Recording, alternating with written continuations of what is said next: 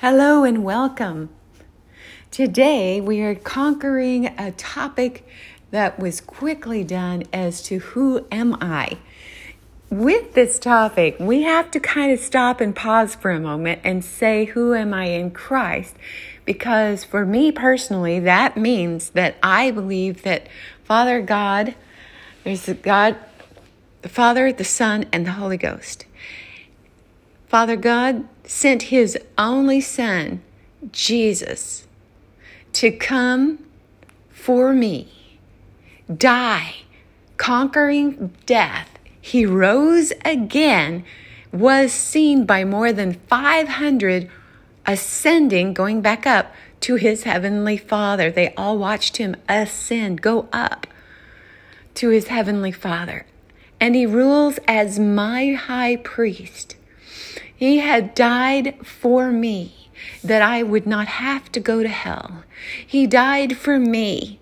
He took on all the diseases. He took on everything that would ever come. He took on all principalities and power. Therefore, he is the ruler, the king of kings, the lord of lords. Because I believe this, because he is mine, I am a child of God. I am joint heirs with Jesus Christ. I am an overcomer. Through him, he has given me the ability to overcome great things. I can do all things through Christ who gives me strength. I have been made new. That I have, because of him, been able to conquer sin in my life. I've been I made a joint heir with him. I've been far from oppression.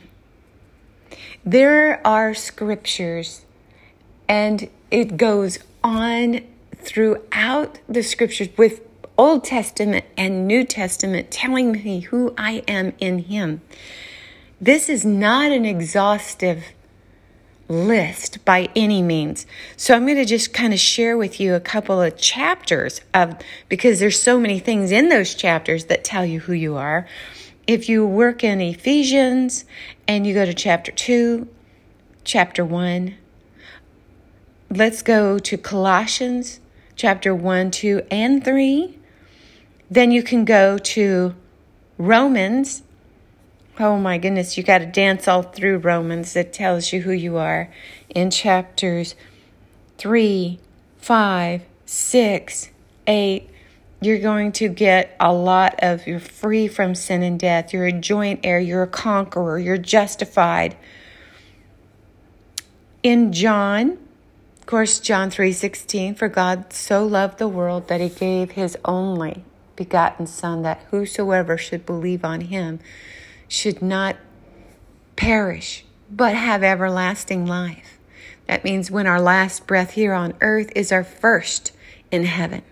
So we thank you, Father, for that.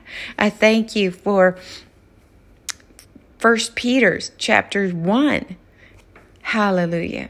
We are renewed and set apart in peace with him. Isaiah, Deuteronomy, there's so many places to find him. There's so many places to find out who you are. The most important thing is to get to your Bible, open it up, and find who you are. It is so important. If you don't know who you are, someone is glad to tell you who you are. And they're not always going to tell you the truth. The scripture tells us, You shall know the truth, and the truth shall set you free. So, my friend, I am telling you right now, if you look in Mark chapter 16, verses 17 through 18, Luke chapter 10, 17 and 19, again, James chapter 1, verses 22 through 25, all the way to Revelations chapter 12, verse 11. These are just a few of the verses. If you are able to find your way through the scriptures, God will reveal to you who He is and who you are when you accept the truth and be set free. Who am I? Well, now my question is who are you?